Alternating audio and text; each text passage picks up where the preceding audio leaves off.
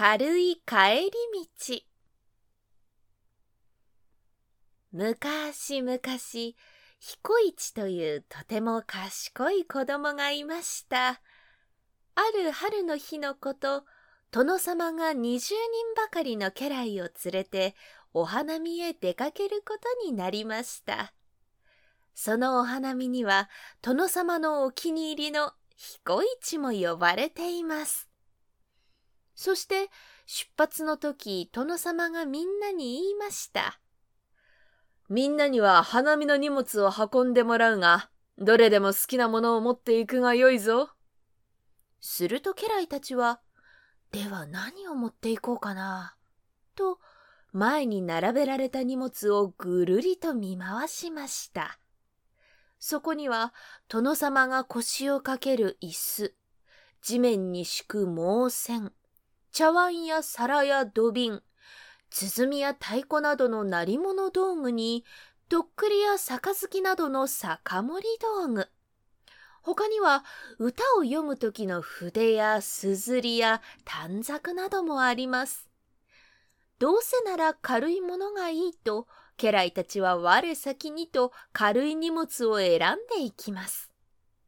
そんな様子を彦一がじっと見ていると、最後に残ったのは竹の皮にくるんだ握り飯やおかずの入っている包みだけでした。はあ、食べ物は重いから誰も手をつけないな。しかしこれはいいものが残ってくれたぞ。彦一はわざとがっかりした様子で言いました。なんと、こんなに重たいものしか残っていないとは。そして、重そうに弁当の包みを担ぐと、みんなの後をついていきました。それを見た家来たちは、知恵者と評判の彦一だが、あんな重たいものを担ぐとは、バカなやつじゃ。と、くすくすと笑いました。さて、お目当ての山に到着した一行は、囲いの幕を張り、毛線を敷いて荷物を広げると、彦一の持ってきたお弁当を食べることにしました。そして花を眺めるやら、踊るやら、歌を作るやら、酒盛りをするやらして、みんな思う存分にお花見を楽しみました。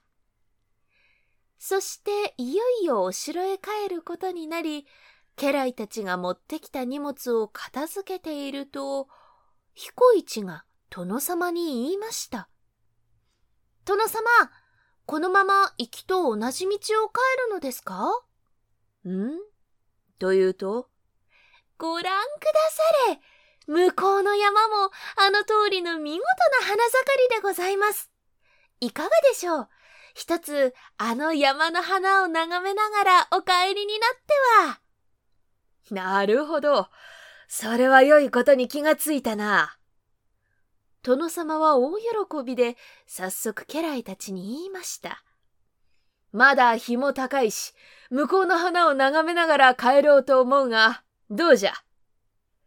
それを聞いた家来たちは荷物を担いで向こうの山を越えるなんてまっぴらと思いましたが、殿様の言葉には逆らえません。はい、お供いたします。と、しぶしぶ頭を下げました。すると彦一が、では殿様、私がご案内いたします。と、みんなの先に立って歩きます。殿様が家来たちを見ると、みんな大きな荷物を持っていますが、けれど彦一は小さく畳んだ風呂敷を腰にぶら下げているだけです。殿様は不思議に思って彦一に尋ねました。これ彦一、お前の荷物はどうした？すると彦一はにっこり笑って言いました。はい私の荷物は皆さんのお腹の中にございます。